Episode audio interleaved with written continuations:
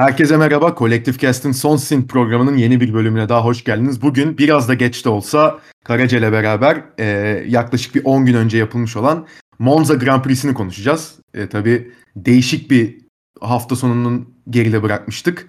E, bayağı da bir olaylı bir hafta sonuydu. Bunun hakkında birkaç değerlendirmemiz olacak. Karacacığım hoş geldin.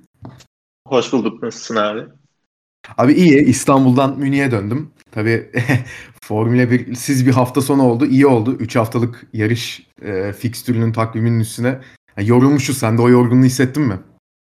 Evet hissettim. Sen hem senin e, Münih'e gidişin hem de e, benim o 3 hafta üst üste bölüm çekme yorgunluğum derken 10 e, gün gecikmeli bu bölümü çekiyoruz ama öyle bir yarış oldu ki 10 gün sonra bile heyecanla konuşabileceğiz diye düşünüyorum. Valla ge- gerçekten öyle ki zaten hani geçen seneki Monza yarışında düşününce e, hatta 2019'da düşününce hani 2019'da e, Leclerc'in iki tane Mercedes'i çok çok uzun bir süre gerisinde tuttuğu bir yarış izlemiştik. Hani bayağı e, heyecan dolu bir yarıştı. E, geçen sene zaten Pierre Gasly'nin galip geldiği bir yarış vardı. Ya bu sene e, yıllar sonra McLaren 1-2'si gördük e, yarış sonunda. Yani gerçekten Monza yarışları son senelerde e, bayağı olaylı ve bayağı da eğlenceli geçiyor. Tabii bu seneki yarışın e, geçen senelere göre olan farkı bu sene bir sprint yarışı da yapıldı Monza'da. Zaten e, istiyorsam e, biraz cuma akşamı yapılan sıralama ve e, cumartesi günü yapılan sprint yarışıyla başlayalım.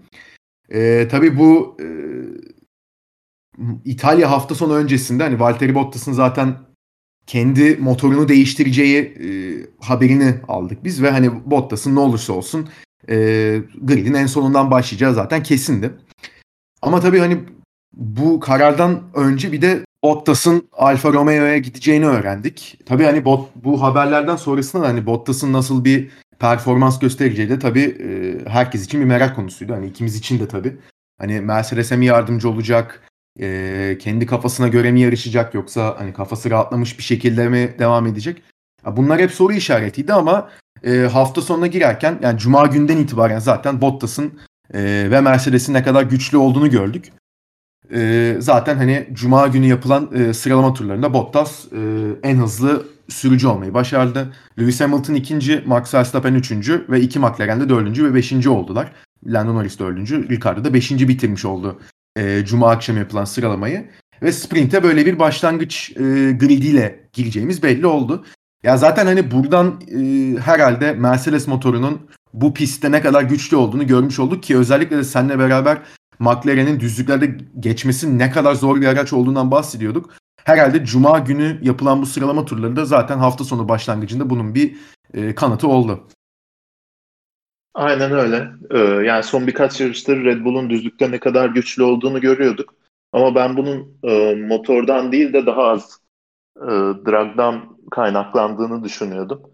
Drag'ın da e, çok önemli olduğu, e, bütün takımların ona göre ayarladığı bir pistte e, motor performans farkının düzlük performansının ne kadar ya neredeyse tamamen etkilediğini gördük ve Hani Mercedes zaten Mercedes motor olarak hızlı. Ee, Mercedes takımı da e, dolaylı olarak hızlı. Bunun yanında da McLaren e, düzlükteki sezon boyunca en hızlı arabalardan biri oluyordu. Verstappen'in de e, iki McLaren birden geçmek üzereydi. Yani 5. sırada e, sıralamayı bitiren Ricardo 0.03 saniye gerisinde kalmış sadece Verstappen'in çok rahat ilk dört Mercedes e, motoru kullanan araç olabilirdi. Verstappen burada herhalde biraz şapkadan tavşan çıkarmış oldu. Perez'de de arasında 0.7 varmış sıralama turlarında.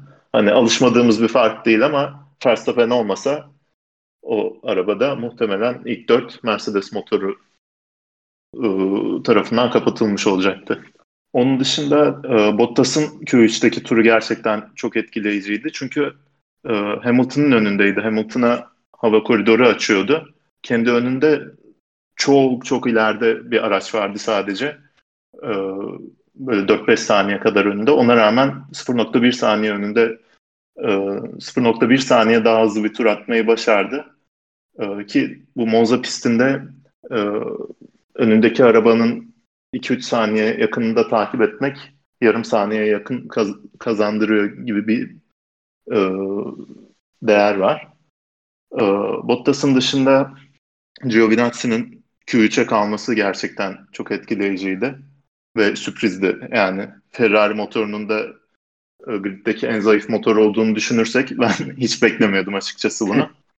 Onun dışında biraz hani e, tüm sezon takip ediyor olmasak Gazi'nin ilk 6'da olması, Snowda'nın bir yandan Q1'de elenmesi sürpriz sayılabilirdi ama bunlara alıştık artık. İşte Russell'ın Q2'ye kalması. Ee, yani Bottas ve Giovinazzi'nin performansları dışında çok standart bir seanstı bence. Yani gerçekten öyleydi ve hani sonrasında tabii bu grid e, dediğim gibi cumartesi yapılacak e, sprint yarışının gridini oluşturdu. Ya zaten bu konudaki tartışmalar da devam ediyor. Hani onunla alakalı ufak bir sorum olacak sana ama öncesinde hani e, tabii sprintte ya bir de Monza pistini düşündüğümüz zaman hani özellikle de starttan sonra e, uzun sayılabilecek bir düzlük ve sonrasında çok yavaş girilmesi gereken e, iki tane viraj var. Hani bu tarz bir formatta e, sürücüler ne kadar oraya dikkatli girecekler sonuçta çünkü e, bir yarış ama bu yarışın sonunda ertesi gün yapacakları yarışın e, sıralamasını belirleyecekler. O yüzden hani kim ne kadar risk alacak, e, kim daha öne atmaya çalışacak kendisini. Hani bunlar hakkında açıkçası bizim de e, birkaç soru işaretimiz vardı kafamızda. E, demin de bahsettiğimiz gibi tabii Bottas burada e, birinci başladı.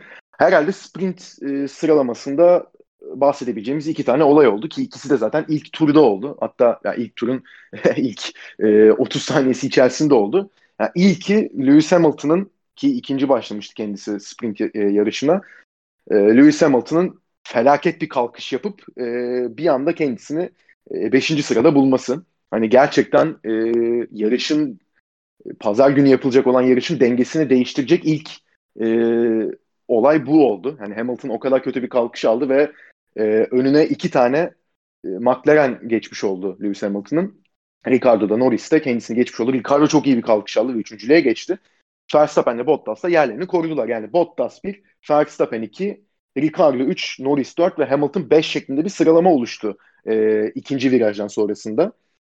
E, tabii bu ikinci virajı geçtikten sonra da e, bu sefer de Pierre Gasly'nin kaza yaptığını gördük. E, ve bir güvenlik aracı girdi. Yani açıkçası bu iki olaydan sonrasında da sprint yarışında hani Hamilton'ın e, Norris'i kovaladığını gördük. Ama yani geçmekte çok zorlandığını gördük ki işte demin de bahsettik McLaren'in ne kadar zor geçildiğinden e, düzlüklerde özellikle. E, ve hani çok da öyle e, İngiltere'de de olduğu gibi e, çok nasıl diyeyim heyecanlı, farklı bir şey katan bir yarışmış, e, bir formatmış gibi gözükmedi yine sprint gözümüze. Yani bunun hakkındaki tartışmalar devam ediyor. Hani Cuma günü yapılan sıralamanın pazar günü yapılacak yarışın sıralaması olması gerektiği ve yani cumartesi sprint yapılacaksa e, ayrı bir organizasyon olarak kalması gerektiği hakkında çok fazla e, düşünce yine ortaya atıldı. Özellikle de takım e, yani takımların kendi şeflerinden. Şimdi öyle olunca yine tartışmalar tabii devam ediyor. E, ama hani İngiltere'den daha çok herhalde hayal kırıklığı yaratan bir sprint izledik biz. Yani bu tabii saydığım iki olay haricinde. Aynen öyle. O kadar olaysızdı ki ve olaysız olmasının en büyük sebebi sonunda aldığın ödülünün çok ufak olması. Bir yandan hem hani geleneksel sıralama turlarının bütün değerini yok eden bir seans bence. Ee, hani mantık olarak anlayabiliyorum. Hem cuma hem cumartesi hem de pazar günü e, arabaların birbirleriyle çekiştiği bir seans olmasını istedikleri için e, bu sprint sıralama fikrini ortaya attılar ama e, ki güzel bir şey bence bu ama e, yani implementasyonunda çok ciddi sıkıntılar var bence. E, kimse hiçbir şekilde risk almıyor yani geçiş yapayım diye ki mantıksız da değil bu. Mesela 6. gidiyorken 5.lik için riskli bir hamle yapıp kendini tehlikeye atacağına onun sonucunda pazar günkü yarışa 20. başlayacağına 6. sırada kalırsın. iyi bir start alırsan 6. sıradan da iyi bir start alırsın. 5. sıradan da iyi bir start alırsın. Çok fark etmiyor yani bu. Ee, hani verilen puanlar zaten ilk 3 sıraya veriliyor. Ee, yani bilmiyorum abi şey ve hani normal yarışın galibine 25 puan veriliyor. Bu yarışın galibine 3'te 1 mesafe olmasına rağmen sadece 3 puan veriliyor. Ödül o kadar az ki bunda. Evet işte. Hani Ve dördüncüden sonrası 0 puan direkt. Hani ne bileyim diğer e, junior, junior serilerdeki gibi bir e, puanlama olsa ne bileyim mesela Formula 2'de daha kısa yarışa e, daha kısa yarışta ilk 8 puan alıyor. E, birinci bitiren 15 puan alıyor. Onda tabii kısa yarışla uzun yarışın e, uzunluğu çok buradaki kadar farklı değil ama ne bileyim şeyden işte e, 2000'lerdeki puan sıra puanlama gibi yapabilirsin. 10 puan alır yarış galibi öyle bir şey yapabilirsin. Ve hani dediğin gibi geleneksel sıralama direkt yarışı etkilesin. Çünkü onda bir geleneği bir şeyi var sonuçta. Ve hani en hızlı sürücü yarışa başlamış oluyor. En hızlı sürücü olup sprint yarışında kaza yapsan biri sana çarpsa en geriden başlıyorsun. Direkt o bütün emek, bütün şey çöpe gidiyor yani. Ki Gazi'de gördük zaten bunu. Aynen öyle. Azıcık hmm. önündeki araca dokundu diye e, ön kanadı hasar gördü ve bariyerlere uçtu yani. Yani evet hani bu sprint konusundaki tartışmalar bence e, devam daha çok edecek ki bundan sonra hani bu sezon için en azından 3 e, pardon bir tane e, sprint yarışı kaldı. O da Brezilya'da. Ki yani hani Brezilya'yı da düşündüğümüz zaman hani bir Red Bull pisti, bir Max Verstappen pisti ve hani bu gidişle e, şampiyonluk da hani son ana kadar devam edecek. E, iki sürücünün de eşeklikleri sayesinde. Hani Brezilya'daki sprint yarışında mesela ne olacak? Hani onu da kestiremiyoruz. Risk alan olabilecek mi veya yine bir heyecan katabilecek mi? Yani biz heyecan katacak diye bekleyeceğiz yine muhtemelen ama yine çok büyük ihtimalle stabil bir şey seyredeceğiz. Ya bunu tabii Brezilya geldiği zaman konuşuruz ama hani seneye 6 e, sprint yarışlı hafta sonu düşünülüyor. Yani ben bunu daha önce de demiştim. 6 tane olacağını ben düşünmüyorum seneye. Çünkü hani e, senin de belirttiğin gibi hani bir sürücüler için ekstra bir motivasyonun olması gerekiyor. Hani üçüncü sıranın aşağısında kalanlar için özellikle ama hani pek de açıkçası e, bu motivasyonu sağladığını söylemek e, zor. Yani bu, bu haliyle kesinlikle üçü aşmaz bence. Ee, ben yine altı tane yapılsın diye e, iteleyeceklerini düşünüyorum ama ya bu şekilde olmaz yani. Aynen. Tamamen sıralama ve pazar günkü asıl yarıştan e, bağımsız bir şekilde gerçekleşmeli. O zaman da ayrı bir tartışma çıkıyor. Hani e, yarışın adı Grand Prix tek bir yarış olur. Gelenek budur diye e, evet. gelenekçi e, taraftarlar olay çıkarıyor. Hani onun dengesini de nasıl kuracaklar bilmiyorum ama yani eğer üçte bir uzunluğunda bir yarış yapıyorsan çok daha e, büyük olmalı ödül. Yani kesinlikle katılıyorum burada sana. Bakalım yani bundan sonrasında tabii nasıl olacak ve hani yani sprint yarışının en azından başarabildiği şey e, pazar günü esas yarışın e, başlangıç gridini değiştirmiş oldu. O tabii hani sprint yarışıyla ne kadar alakalı onu da bilmiyorum. Çünkü hani Lewis Hamilton'ın sadece kötü kalkış yapmasından e, kaynaklanan bir şey. Yoksa hani pist üstünde Hamilton'ı e, iki McLaren bir anda veya işte Max Verstappen hani üç arabada bir anda geçti de Hamilton e, daha zor bir durumda başladı gibisinden bir durum yok. E, ama yani dediğim gibi sonuçta e, en azından bir işe yaramış oldu ve biz pazar günkü yarışta e, daha farklı bir e, başlama gridi görmüş olduk. E, bölümün başında da dediğim gibi Valtteri Bottas'ın zaten bir e, motor değiştirmeden kaynaklı bir e, cezası vardı. Grid'in en sonundan başlayacaktı ve bu yüzden e, Max Verstappen birinci, Daniel Ricciardo ikinci, Lando Norris de üçüncü şekilde e, bir sıralama gridi oluştu bize pazar günkü yarış öncesinde. Hamilton dördüncü sıradaydı. 5 ve 6'da da Ferrari'ler vardı. Tabi e, yani Red Bull'un çok güçlü gözükmediği zaten aşikardı. Bu hem cuma hem de cumartesi. daha doğrusu şöyle demek lazım. Tek turda Red Bull e, Mercedes kadar hızlı değildi ama yarış temposuna baktığımız zaman özellikle de bu sprint yarışında gördük bunu. E, McLaren'lerin bayağı önünde bitirmeyi başardı Verstappen. Yani Ricardo'nun yaklaşık 8-9 saniye önünde bitirdi o 18 turluk yarışı.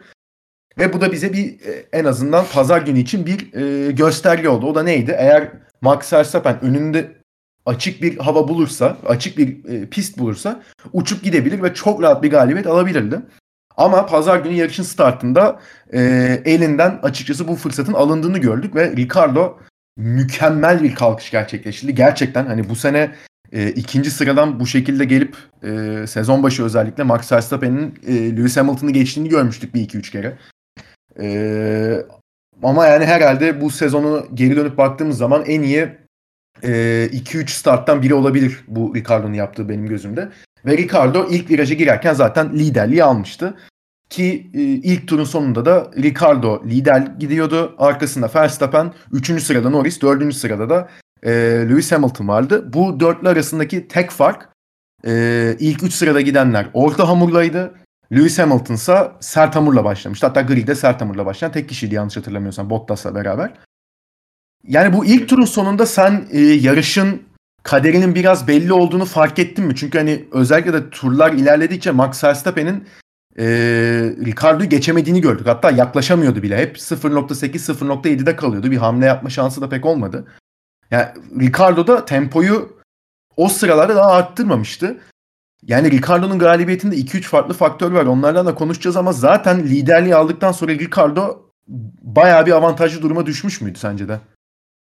Kesinlikle bir de arkasında pozisyon için savaşıyordu. Yani Hamilton da iyi bir start almıştı. İkinci şikana gelirken Verstappen ile Hamilton yan yanaydı. Hatta Verstappen e, işte pist dışına sıkıştırdı hafif Hamilton'ı. Orada e, piste geri dönerken Norris'e üçüncülüğü de kaybetmiş oldu.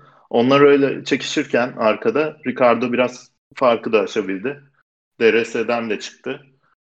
DRS'ye bir daha girebildi mi Verstappen? Ondan bile emin değilim ben.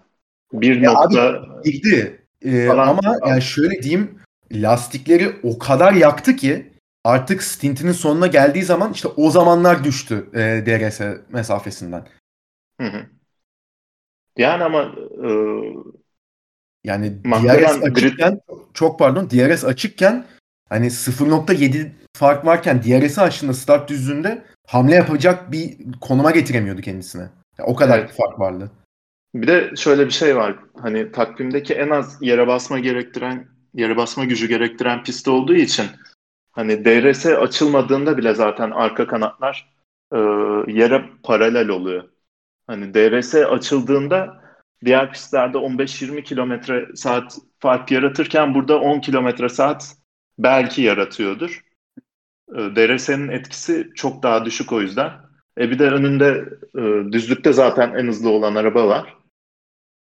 McLaren var Verstappen'in. E, geçmesi pek mümkün olmadı. Startta da ben direkt dedim yani Ricardo'nun ya da McLaren'in e, bir hata yapması lazım diye yani ya da stratejiyle ancak kazanabilir Verstappen diye. Çünkü hızlı olarak evet daha hızlı ama düzlükte geçecek e, aynen maksimum hıza sahip değildi kesinlikle. Yani ki bunun aynısını açıkçası 3. ve 4. sıradaki Norris'le e, Hamilton arasında da gördük. Evet Hamilton sert hamurlaydı ama yani o, o Norris'e mesela bayağı atak yaptı ki hani Mercedes arabasının e, pistteki hızının zaten farkındaydık. O bile kaç tur sonra artık hani Norris'i yıldırdıktan sonra bir şekilde geçebildi. Aynen öyle. Ve e, hani McLaren pit stoplarda da e, uyanık davrandı.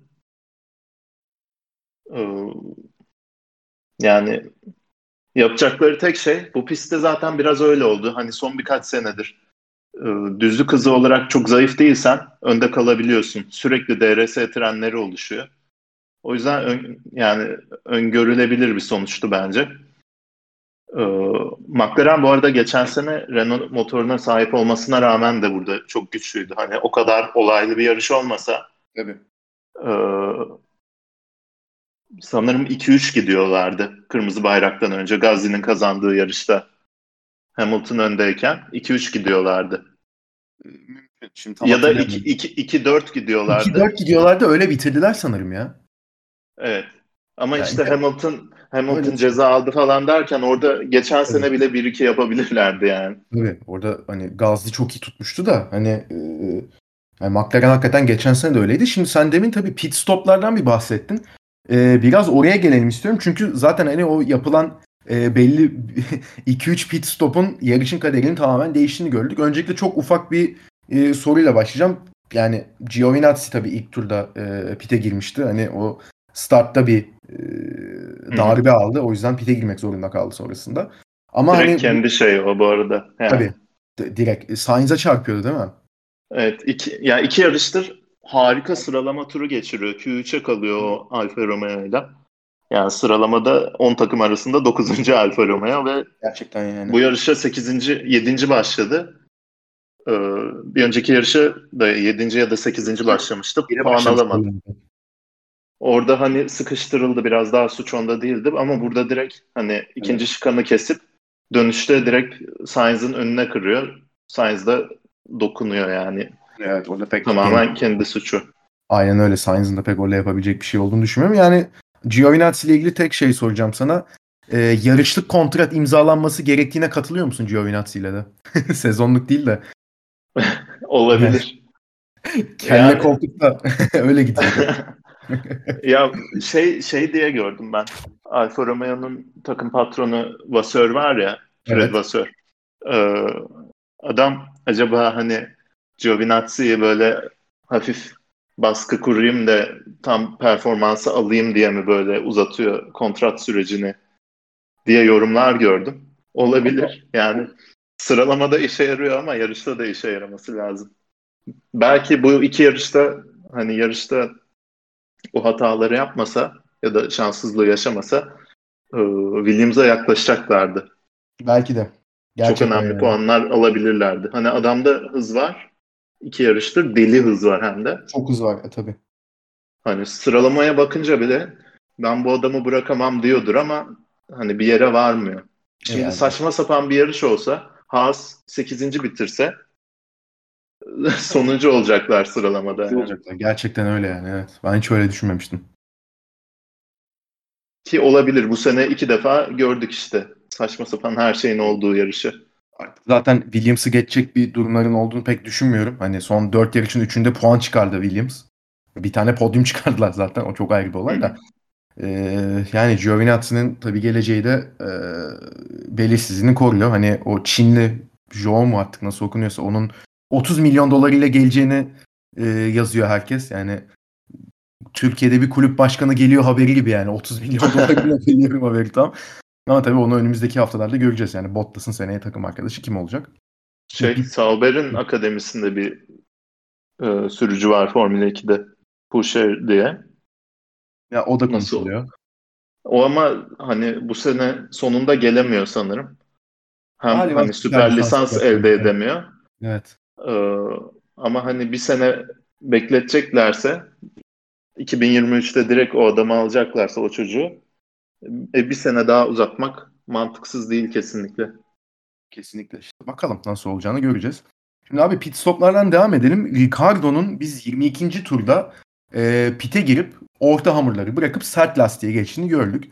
Şimdi olabilecek e, açıkçası en erken vakitte e, Ricardo'yu aldılar. Çünkü 22 turdan daha fazla bence gidebilirdi ama e, o sert lastikleri takıp e, undercut'ı gerçekleştirip Verstappen'e yer kaybetmemeyi muhtemelen düşündü e, McLaren takımı. E, çünkü hani onlar da artık 22 tur sonunda görmüşlerdi ki yani Max Verstappen ne yaparsa yapsın Ricardo'yu geçemiyordu tur üstünde.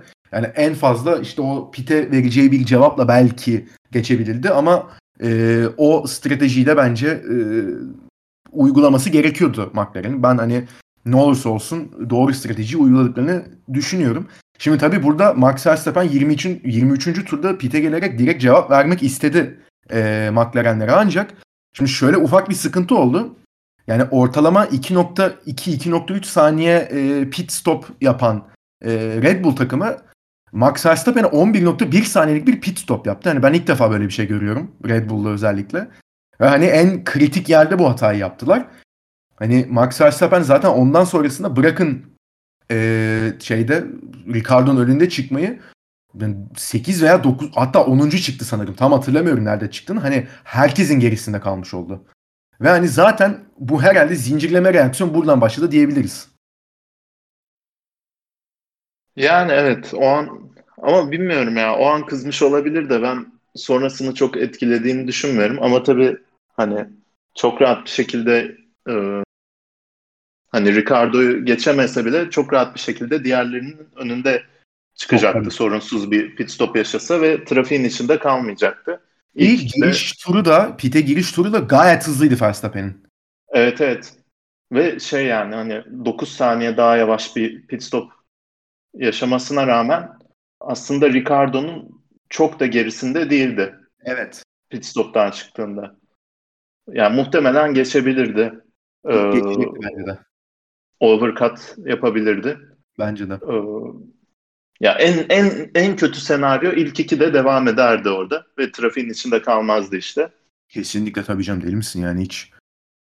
Ee, bu arada aynı şekilde e, Norris'i de erken aldılar. Ama onu diyecektim. korumuş oldular. Evet, ya McLaren'in zaten aynen McLaren'in bu yarışta yapması gereken şey oydu yani. Undercut'tan korumak iki sürücüsünde. Çünkü hani zaten orta sıra takımlarından daha hızlılar. Normalde daha yavaş olduğu takımlarla yarışıyorlar bu yarış özelinde. Ve e, önde oldukları için, pist üstü pozisyonuna sahip oldukları için strateji olarak kendilerini korumaları gerekiyordu. Bunu da yaptılar. Hani strateji olarak çok e, şey değildi, roket bilimi değildi. Ya tabii. alacakları karar. Kesinlikle. E, hata da yapmadılar. E, Hamilton'ın da galiba pit stopu biraz uzun sürdü değil mi? 4 saniye falan sürdü. Şimdi 4.6 sürdü. Şimdi ona gelmeden önce o pit stop'tan çok ufak bir başka sorum olacak sana Hamilton'la alakalı. Abi Hamilton ee, sert lastikle başlamıştı dediğim gibi. Onu biraz daha sence götürebilirler miydi? Yoksa doğru yani o da pitlere cevap verme şeyinde yani erken girdi çünkü Norris 24. turda girdi. Hamilton hemen 25. turda pite geldi. Yani daha fazla gitse bir e, 10 tur daha gidebilirdi herhalde o sert lastiklerle ki gayet rahat giderdi.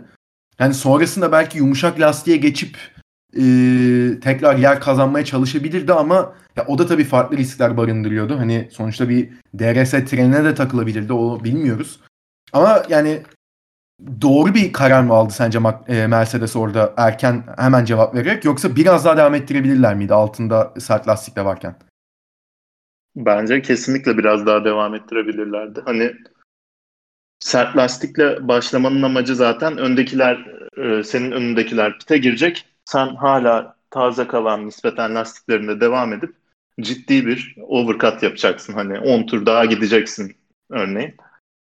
Ee, o 10 turda da daha eski lastiklere sahip olmasına rağmen farkı açabilirdi Hamilton yani üstündeki e, açık havada kalsa muhtemelen en hızlı olacak sürücüydü. Çok büyük ihtimalle. E, e bir de pit stopta sorun çıkınca da hani belki bir turda direkt geçebilirim diye mi düşündüler? Geçebiliriz diye mi düşündüler Norris'i bilmiyorum ama e, niye onun riskini alasın ki?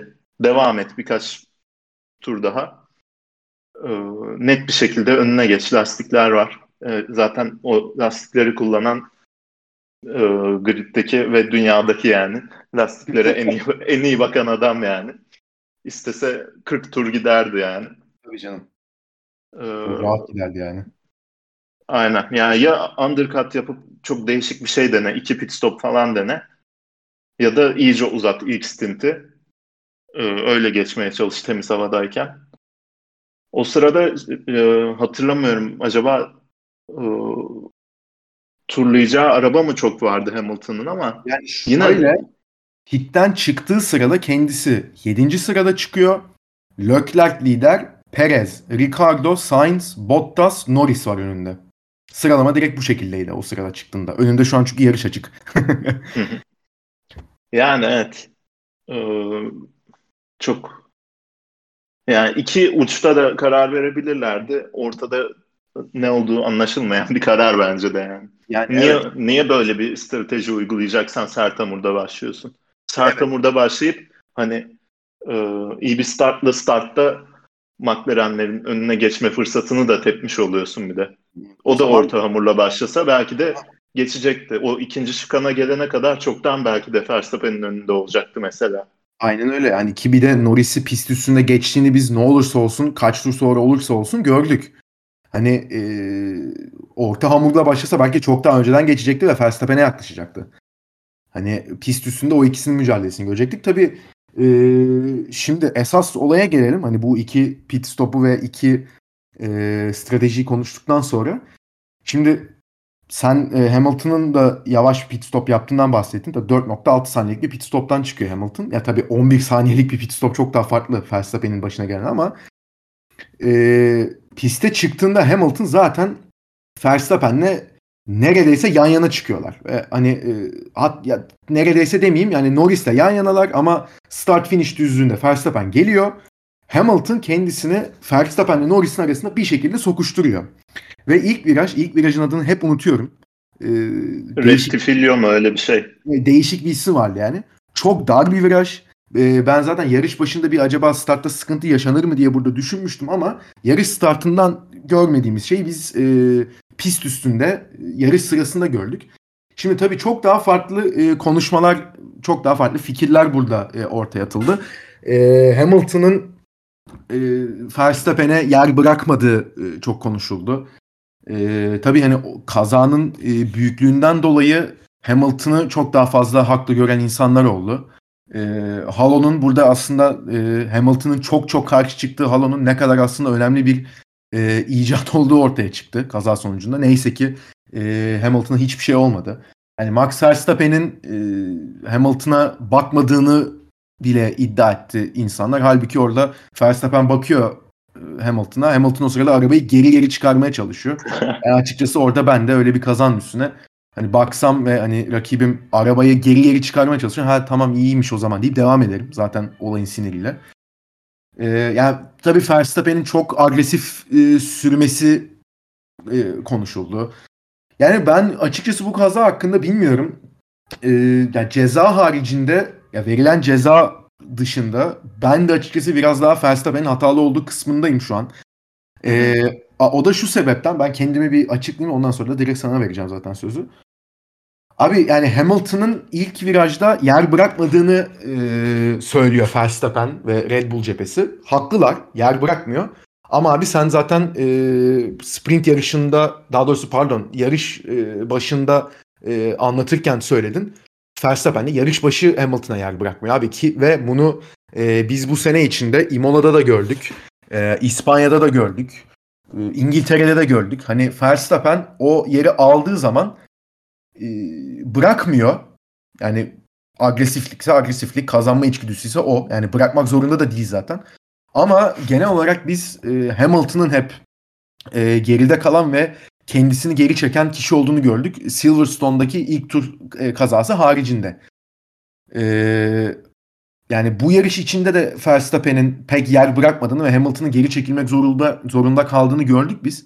Ya bu durumda da Verstappen orada geri çekebilirdi kendisini. Ben o açıdan e, kendisini dediğim gibi biraz haksız buluyorum.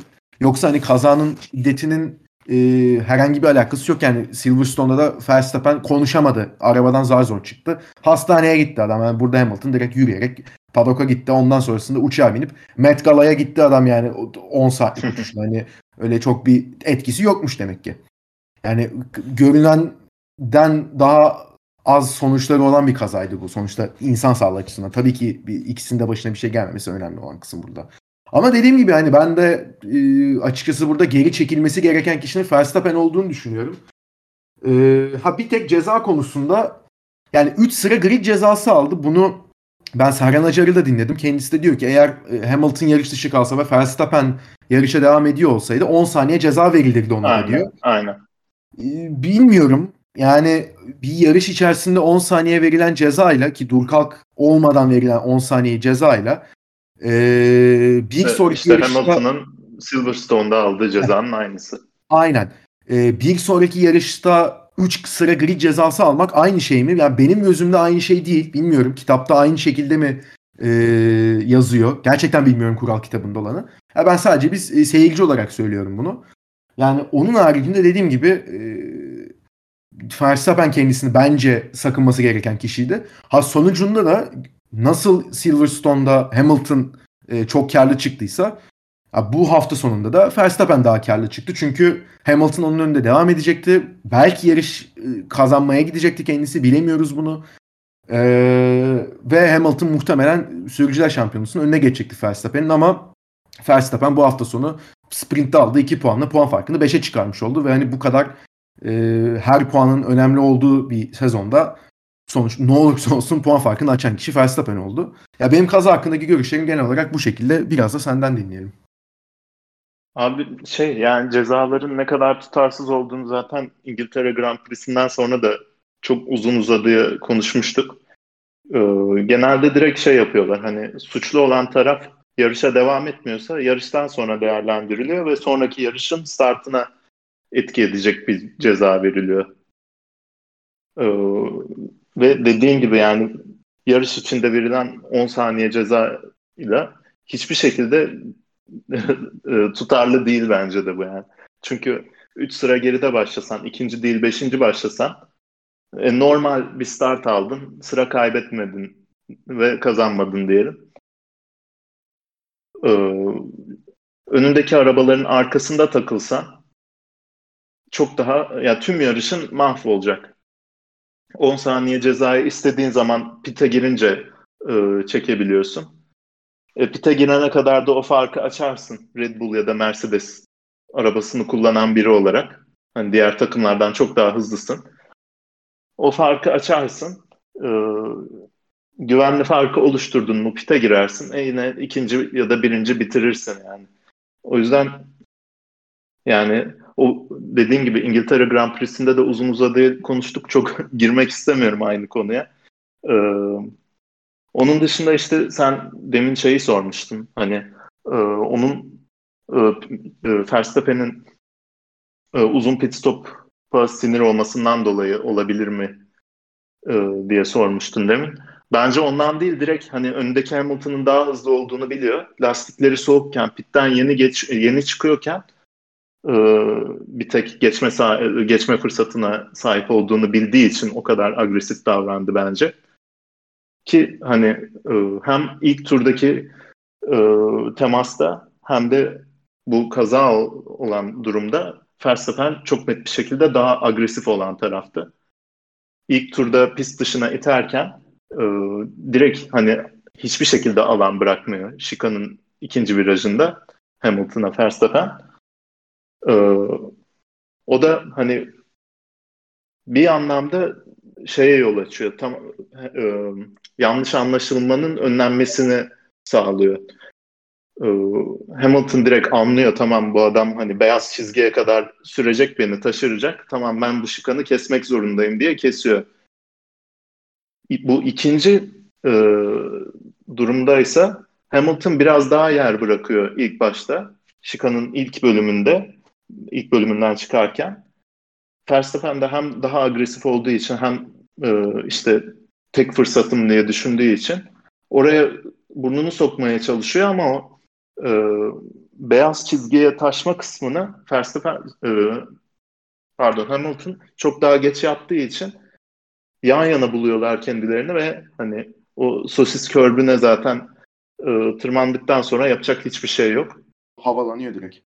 Aynen. Hani burada illaki birini suçlayacaksan ben de Verstappen derim ama yani e, yarış olayı da olabilirdi gayet bence. Hani yüzde 60'a yüzde 40 falan diyebilirim. Ya e, kesinlikle net birinde değil hata ve hani e, daha çok işte bir yanlış anlaşılma sonucu bu temas oluyor.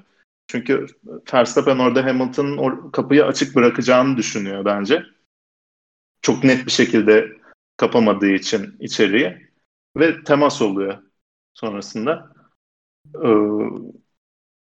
yani onun dışında e, Halo'nun da hani e, ben bu kadar net bir şekilde birini koruduğunu görmemiştim. Çünkü sağ arka lastiği direkt halonun üstüne evet. e, oturuyor yani. en son benim hatırladığım 2018 Belçika sanırım ya. O şey Alonso'nun uçtuğu Leclerc o sırada Sauber'deydi. Onun arabasının üstünden geçiyor. Orada Alonso'nun aracı Leclerc'in halosundan sekiyordu. Onu hatırlıyorum ben. Ama, Ama hani bu... on, onda bile bu kadar şey değil. Direkt oturduğunu evet. görüyorsun ağır çekimde. Öyle bir açı var ki hatta. Yani, Direkt böyle tabii, hatta tabii. Hamilton'ın kaskı hafif aşağı iniyor böyle. Ya, sen Game of Thrones seyretmiş miydin? Yok izlemedim abi. Ya neyse bu ya izlemeyi de bu saatten sonra düşeceğini pek zannetmiyorum ama hani Game of Thrones izleyenler için hani o dördüncü sezonun sonlarında bir sahne vardı. Oberyn'in beyni patladı. Yani halo olmasaydı çok büyük ihtimalle Hamilton'ın hakikaten kafası ezilirdi. Yani patlar gibi. Yani iğrenç bir görüntü ortaya çıkardı. Aynen. Yani, aynen. Çok çok fe- felaket bir şey görüldük orada yani. Oradan bence halo olmasa canlı çıkamazdı. Evet. Normalde bir de öyle bir şey olmazdı ama hani bu sürücülerin e, kaskın olduğu yerin hemen arkasında arabanın en yüksek olan kısmı var ya. Hı? Orası araba takla attığında araba parçalanmasın diye olan T şeklinde bir yapı var. Ama burada yandan gelip o yapıyı yandan parçaladığı için Verstappen'in arabası o yapı direkt bozuluyor ve o sayede oturabiliyor. O bakımdan da çok e, hani bir daha olacak bir kaza benim. Olmaz. Yani tabii ama hani gerçekten çok ilginçti abi bilmiyorum. Hani görüntü olarak da verdiği şey çok ilginçti ya. Öyle fotoğraflar falan. yani Aynen. Bu arada bu arada şey e, kazayla ilgili şunu diyeceğim. Hatta iki e, hem starttaki işte, temasları hem de kazayla ilgili e, içeride içeride bulunan sürücü hep e, şey yapar. Bu yazılı olmayan bir kuraldır. Yan yanalarsa biraz daha e, frenden ayağını çeker e, ki hani bir tekerlek farkıyla bile olsa önüne geçip e, yarış çizgisini dikte etmek için. Hı hı. İşte Verstappen onu yaparak direkt çizginin dışına kadar zorladı. Bu da hani normalde pist dışına taşırmak olarak görülebilir ama yazılı olmayan bir kural. Azıcık içerideysen dikte ediyorsun e, diye ceza verilmiyor bu durumda. Verstappen onu sonuna kadar kullan. Yapmayan hmm. sürücü yok yani. Hani, ba- bazı durumlarda yapmıyorlardır mesela. O pozisyon için savaşmak çok değmiyorsa o kadar agresif davranmıyordur ama yani ya her sürücü mutlaka yapıyordur. Hatta yapmazsan e, yarış sürücüsü değilsin argümanını bile kurarlar yani. İşte burada Hamilton onu e, Verstappen kadar net yapmadığı için bence e, ki hani o noktada o teker farkıyla öndeydi. Ama Verstappen dışarıdan böyle dolandı daha ısınmış lastiğiyle. Ee, yani bilmiyorum dediğim gibi yarış olayı da olabilirdi. Yani abi bilmiyorum ya bence İngiltere'deki olay daha bir şeydi. Ee, açıktı sanki. Yani bilmiyorum. Ee, Orada önden ben... kayıyor direkt Hamilton'ın evet, arabası. Çünkü. Aynen. Ben, belki ben dediğim gibi şey yaklaşıyorum. Ee, daha subjektif bakıyorum konuya ama ya bilmiyorum hani bunu ya ben açıkçası iki kaza olduktan sonra ha tamam hani yarış olayı diyecekler ve devam edecekler. Sadece internette herkes birbirine sallayacak Reddit'te falan diye düşünmüştüm. Akşamına hani 3 sıra grid cezasını görünce babaya şok oldum ben. Ya biraz yine muhtemelen duruma göre karar verdiler. Onu şeyde de gördük bu arada. Ee, Stroll ikinci virajda o konu çime taşırdı hafif. Onu hatırlıyor musun? Evet. Ee, Leclerc'in Hamilton'ı iki sene önce dışarı taşırdığı gibi. Stroll ona ceza aldı. Leclerc çok daha net bir şekilde dışarı taşırmıştı. Arabanın yarısı çimdeydi Hamilton'a yaptığında bunu. Ee, Leclerc İtalya'da bir Ferrari sürücüsü olduğu için mi artık bilmiyorum.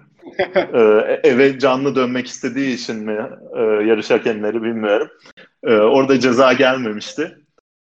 Burada hani duruma göre e, aynı hani aynı şey olmasına rağmen aynı pozisyonda iki araç olmasına rağmen ceza geldi. Ya bunu da artık kabullenmemiz gerekiyor bence. Duruma göre karar veriyorlar. Öyle tırmanmasa Verstappen'in arabası Hamilton'ın üstüne böyle e, bir anda teker tekerin üstünden fırladı çünkü sonuçta. Böyle tekerlek tekerleğe savaş, e, çarpıp ikisi de kum havuzunda takılsa çok daha sakin bir kaza olsa belki de yarış olayı deyip geçeceklerdi yani. Belki ama hani sonuç olarak böyle bir karar çıkmış oldu ve Verstappen Rusya yarışında 3 sıra gri cezası alacak. Ama zaten çok büyük ihtimalle yani böyle bir kaza sonrasında 3 sıra grid cezası alması Red Bull'un ve Verstappen'in herhalde çok da umurunda olmayacak. Çünkü e, gelen haberlerde zaten Rusya Grand Prix'sinde Verstappen'in e, yeni motor alacağı ve zaten gridin sonundan başlayacağı yönünde. Ya Helmut Marko biraz tabii bunu e, geçiştiril gibi konuşuyor. Yani cumartesi sıralamadan sonra bakacağız falan diye ama ya çok büyük ihtimalle öyle yapacaklar. O yüzden hani e, ya ellerine bir en azından şey verilmiş oldu e, söyle adını. Nasıl mesela Sergio Perez e, Hollanda'da Q1'de elendikten sonra yeni motorunu aldı. Hani orada yapılması gereken oydu gibi. Muhtemelen e, Red Bull'da bu şekilde e, kullanacak bu şansı. Da, şansı değil de cezayı. Onu tabii göreceğiz. Ve tabii... Şu an e, çarşamba çekiyoruz bu bölümü. Pazar günü Rusya'da yarış var. Sel basmış pisti. Yağmur olursa kesinlikle evet. yaparlar bence bunu. Ve e, yağmur veriyor baya bütün haftaya. Hani Rusya'da yağmurlu yarış izledik mi hatırlamıyorum ama yok izlemedik. Yani 2016'da ilk Red Bull senesinde 18.likten 3.lüğe tırmanan bir Verstappen olduğunu düşünürsek ya eğer şey olursa söyle adını eğer yağmur olursa e, sıralama sonrasında o yeni motoru alıp e, pit yolundan da başlatabilirler Verstappen'i. O startta pit yolundan başlatma. Aynen, aynen. aynen. Startta herhangi bir sıkıntıya karışmasın diye. Ya şu an oraya gidiyor iş. Ya ondan sonrasında tabii neler olacak göreceğiz. Ee, o tabii haftayanın konusu. Şimdi tabii bu kaza sonrasında zaten iki şampiyonluk adayı e, yarış dışı kalmış oldu ve bir anda zaten e, uzun bir e, güvenlik aracı periyodunu da biz gördük bunun sonrasında. Ve tabii bundan sonrasında bir anda bir e, açıklık oldu zaten yarış için. E, güvenlik aracı içeri girdiğinde Ricardo, e, Leclerc, Norris, Perez, Sainz ve Bottas sıralaması oluşmuştu. Yani zaten Norris'in direkt e, startta e, Leclerc'e aşırı bir atak yaptığını gördük. Start düzlüğünde bir geçmişti. Sonra Leclerc yerini korudu ama direkt ikinci virajdan sonrasında o e, Norris ikinciliği aldı ve ondan sonrasında zaten açıkçası e, yarışın Red Bull, e, Red Bull'u? E, McLaren'lere gittiğini biraz daha görmeye başladık. E, burada McLaren'lerin yarış sonuna kadar çok yüksek tempoda gittiğini söylemek lazım. Baya baya hızlı gittiler. Hatta yani son turunda yarışın Daniel Ricciardo en hızlı turu aldı. Bence tempoyu çok iyi dikte ettiler. Ya bir tek Norris arada bir ya ben geçeyim mi Ricardo'yu diye bir söylendi ama hayır dediler diye ki doğal olarak. Ama ee, ama kendi de böyle çok e, tereddüt ederek sordu yani tüm yarış boyunca yarış sonrası demeçlerinde de hep şey diyordu hani takım için önemliydi bu sonuç diye. Abi orada zaten benim anladığım orada e, Norris'e de e, tempoyu zaten takımın belirlediğini anlattılar bence sonrasında. Yani biz onu duymadık ama hani yani Ricardo orada Norris'ten yavaş gitmiyordu. İkisi de çok yüksek tempoda gidiyordu ama esas tempoyu belirlemesini istedikleri kişi Ricardo'ydu. Ona yani Ricardo daha da hızlı git deseler çok büyük ihtimalle gidecekti zaten. Hı hı. Ee, biz tabii bundan sonrasında üçüncülük için e, bayağı bir mücadele olduğunu gördük. Yani Perez'in Leclerc'i geçtikten sonra bir ceza aldığını gördük. E, pist dışından e, Leclerc'i geçtiğine karar verdi ve hani daha doğrusu yerini geç verdi e, Leclerc'e diye bir 5 e, saniye cezası aldı Perez. Ona katılıyor musun öncelikle? Yerine geri vermedi ki. Direkt geçti devam etti. Direkt geçip devam etmişti. Bak yarışın üstünden e, vakit geçince unutmuşum. şey ikinci şikanda geçti. Hani Hı-hı. pist dışına e, taştığı sırada yan yanalardı zaten. Sonra e, pist e, geri dönerken önündeydi Leclerc'in. Evet, yavaşlamadı, yol vermedi, devam etti. Hani şey diye mi düşündü acaba ben burada verilecek cezayı her şekilde e, e, geçecek kadar fark oluştururum diye mi düşündü bilmiyorum. Ki mantıksız bir şey de değil yani. Yani çok mantıksız bir şey değil ama tabii e, muhtemelen orada hesaba katmadığı bir Valtteri Bottas gerçeği vardı. Yani kendisi sonuncu başladığı yarıştan arkadan tren gibi geldi. Bence hani evet e, yarışı Ricardo kazandı. Çok çok iyi bir performans gösterdi ama Yani günün sürücüsü Bottas'la seçilebilirdi. Yani bütün hafta sonu inanılmaz bir performans gösterdi bence kendisi. Hani e, yarışa en önden başlasa bence yanına Hamilton'ı bile yaklaştırmazdı. Hani o kadar hızlı gözüküyordu. Şimdi tabii bu momentumu e, Rusya'ya da taşıyabilir kendisi. Rusya'da çok seven bir e, sürücü kendisi. Hı hı. İki tane galibiyeti de var orada. E, Bottas'la Perez'in tabii o sırada Perez'in her ne kadar 5 e, saniye cezası olsa da üçüncülük için bir kapışmasını seyrettik bir üstünde. O da bence çok keyifliydi. İki tane ikinci sürücünün. Hı hı, aynen. O seyretmesi bayağı keyifliydi onu. Ve yani sonuçta e, McLaren'lerin ilk ikide bitirdiğini gördük. Yani Perez üçüncü sırada geçti damalı bayrağı ama aldığı e, zaman cezası sebebiyle zaten beşinciliğe düşmüş oldu. Ve Bottas bu şekilde podyumun e, son basamağına çıkmış çıkan isim oldu. Abi McLaren'ler... Bottas'ın e, McLaren'lere gelmeden önce ha, şey soracağım sana. E, Bottas'ın acaba üstünden bir yük mü kalktı şimdi? Kesinlikle. Kesinlikle. Yani Abi, çok iyi bir performans ve hani iki senedir falan ben böyle geriden gelip geçiş üstüne geçiş yaptığı bir yarış hatırlamıyorum. Geride kaldığında özellikle bu sene iyice artık görmeye başlamıştık. Ee, başka diğer arabaların arkasında takılı kalıyordu yani. Evet yani bir senedir yarış kazanamayan bir isimden bahsediyoruz. Yani en son kazandığı yarış 2019, e, 2020 Rusya. Ve hani bu sene zaten e, genel sezon performansı da çok dalgalıydı kendisinin. Hani e, Portekiz'de pole almıştı. Evet burada pole aldı ama herhangi bir yarış galibiyeti yok. E, çok öne çıkan bir performansı olduğunu zaten hiç görmedik. Imola'da yaptığı kaza, e, Macaristan'da yaptığı kaza bence artık bu seneye süreceği takım işi de tamamen resmiyete döküldükten sonra abi kanıtlayacak hiçbir şey kalmadı kendisinin. Ve çok daha rahat sürecek. Ben e, bir, bir iki galibiyet bek yani Rusya'da bence Hamilton'dansa Bottas daha favori. Benim gözümde. Kuru olursa. Kuru olursa tabii. O çok ayrı bir denklem. ee, ama yani bir iki galibiyet çıkarabileceğini ben düşünüyorum bundan sonrasında. Yani bakalım hani eğer Hamilton ve Verstappen böyle devam ederse belki her yarış ikisi duvara beraber girerler ve Bottas olabilir abi. şampiyon olur yani. Komik yani olur. Şampiyon olur mu bilmiyorum da gidişat o gibi iyice çünkü Verstappen ile Hamilton e, yan yana gidemez hale gelmeye başladılar yani. Abi, sence duvarda mı bitecek şampiyona? Şey gibi mi? E, Senna ya da Schumacher'inkiler gibi mi? Gibi. Bilmiyorum.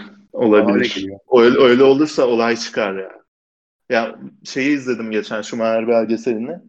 Ya o, o tip kazalar e, şey olsa e, şu, şu an, an olsa bütün hani bütün sosyal medya falan patlamıştı yani. Üf üf üf yani üf.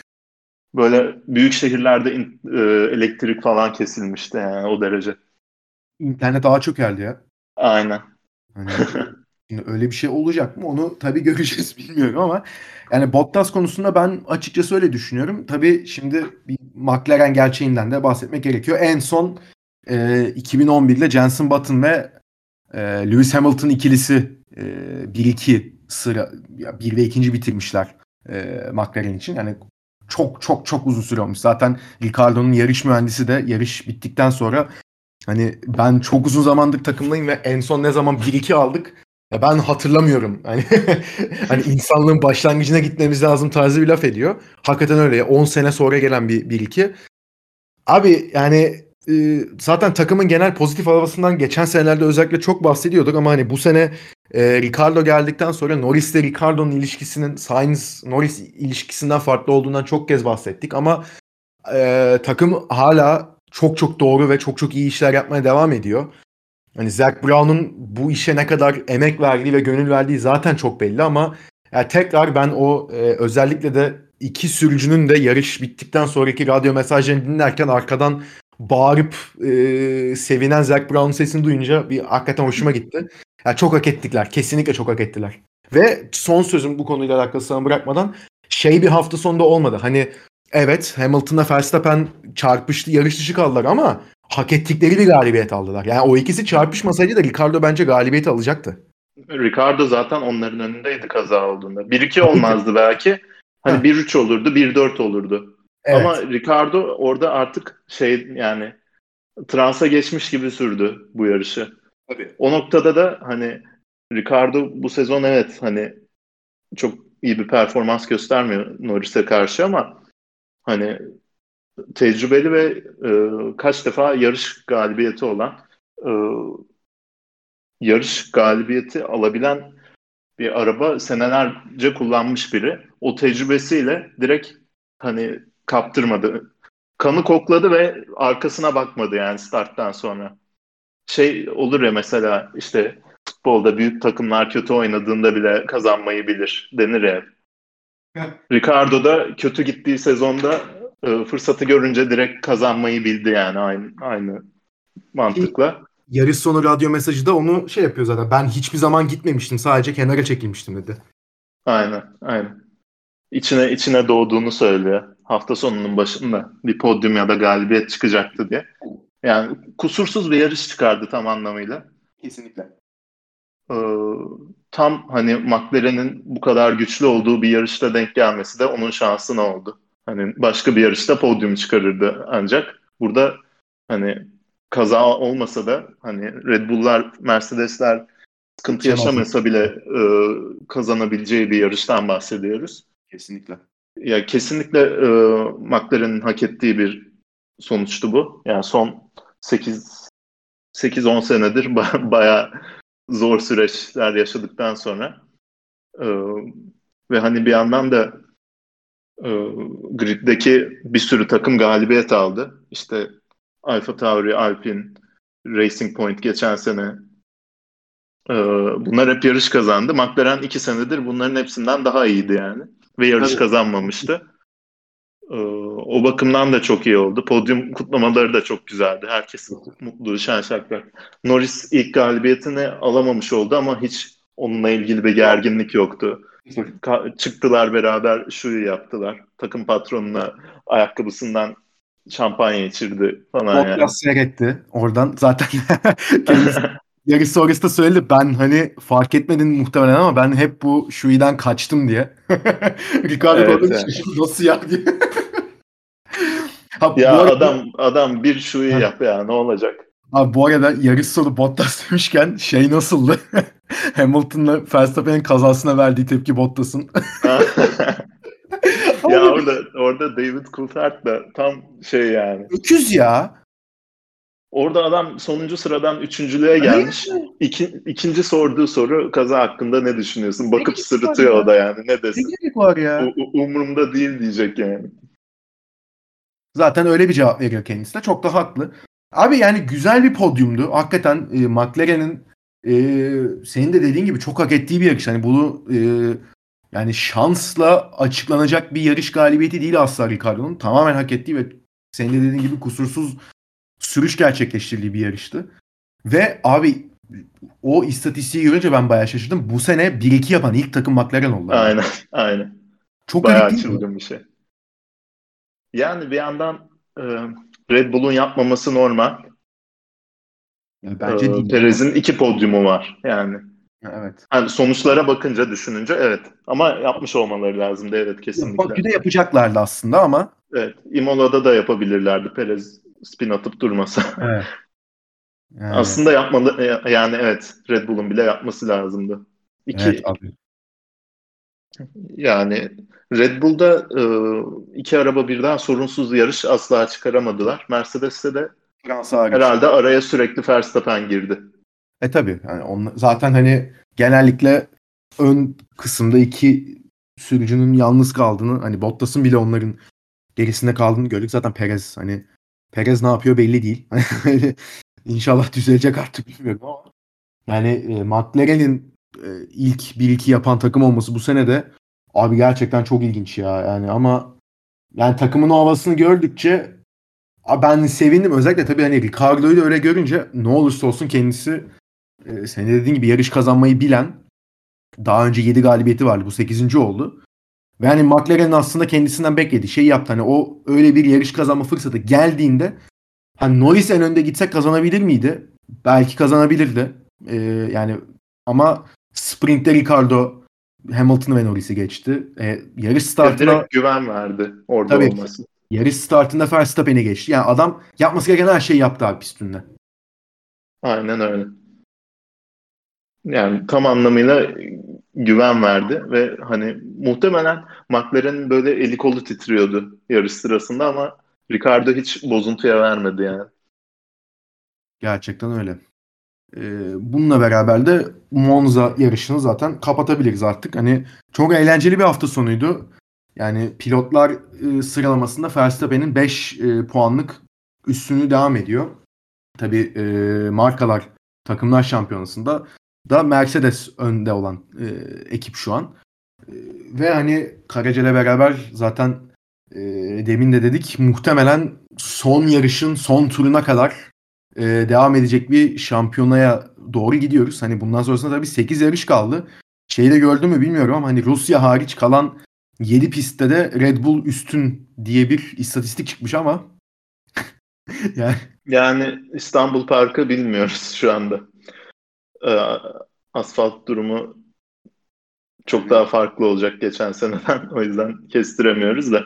Ama yani hakikaten düşünürsen abi Amerika'da Red Bull fena değil.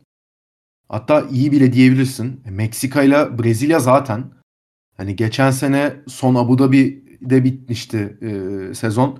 Verstappen bayağı domine etmişti yarışı. İğrenç bir yarıştı o ayrı da. Hoş orada da bir iki viraj değişikliği var ama hani yani bilmiyorum burada Hamilton da bayağıdır yarış kazanamıyor. Bu da yani son 10 yarışta bir galibiyetim ne var sadece İngiltere yani. Hani ilginç bir şey aslında hala 5 puanda olması farkın. Evet kesinlikle. Yani Verstappen'in kaç galibiyeti var? 7 galibiyeti var. Evet abi hani çok ilginç bir sene sonuna doğru yaklaşıyoruz. Bilmiyorum daha da hakikaten 8 yarış var. Valla bu saatten sonra ne olacağını göreceğiz. Yani bundan sonraki durağımız da Rusya olacak zaten. Son kapatmadan şey son... Ee, tam onun söyle son bir şey diyecek misin diyecektin herhalde. Diyeceğim evet. ee, şey yani ben bu kazananın 25 puan e, aldığı puan formatına geçildiğinden beri e, şampiyona için savaşan sürücülerin 1-2 puanı bu kadar önemsediği bir sezon hatırlamıyorum. Hani her hafta 10 puan kazanılan e, sezonlarda çok daha önemliydi tabii. O zaman dikkate alınıyordu. E tabii yani e, 10, 11 sezondur e, önce Vettel sonra Mercedes dominasyonu vardı. Tabii. Ama hani yakın giden sezonlarda bile e, bu kadar hani sezonun yarısından böyle yapamıyorum. Yine de işte bir falan diyorlar. Çok değişik sezon sonu bizi bekliyor. Valla gerçekten öyle. Ee, çok değişik ve e, heyecanlı bir sezon sonuna doğru gidiyoruz. Bundan sonrasında artık zaten haftaya Rusya Grand Prix'sini değerlendireceğiz ve Rusya'dan sonra da tabii Türkiye var. Çok da beklediğimiz bir yarış. Abi ağzına sağlık. Çok teşekkürler. Senin de ağzına sağlık. Ben teşekkür ederim. Böylelikle de bölümümüzün sonuna geliyoruz. Bizi dinlediğiniz için çok teşekkür ederiz. Rusya Grand Prix'sinden sonra tekrar görüşmek üzere. Hoşçakalın.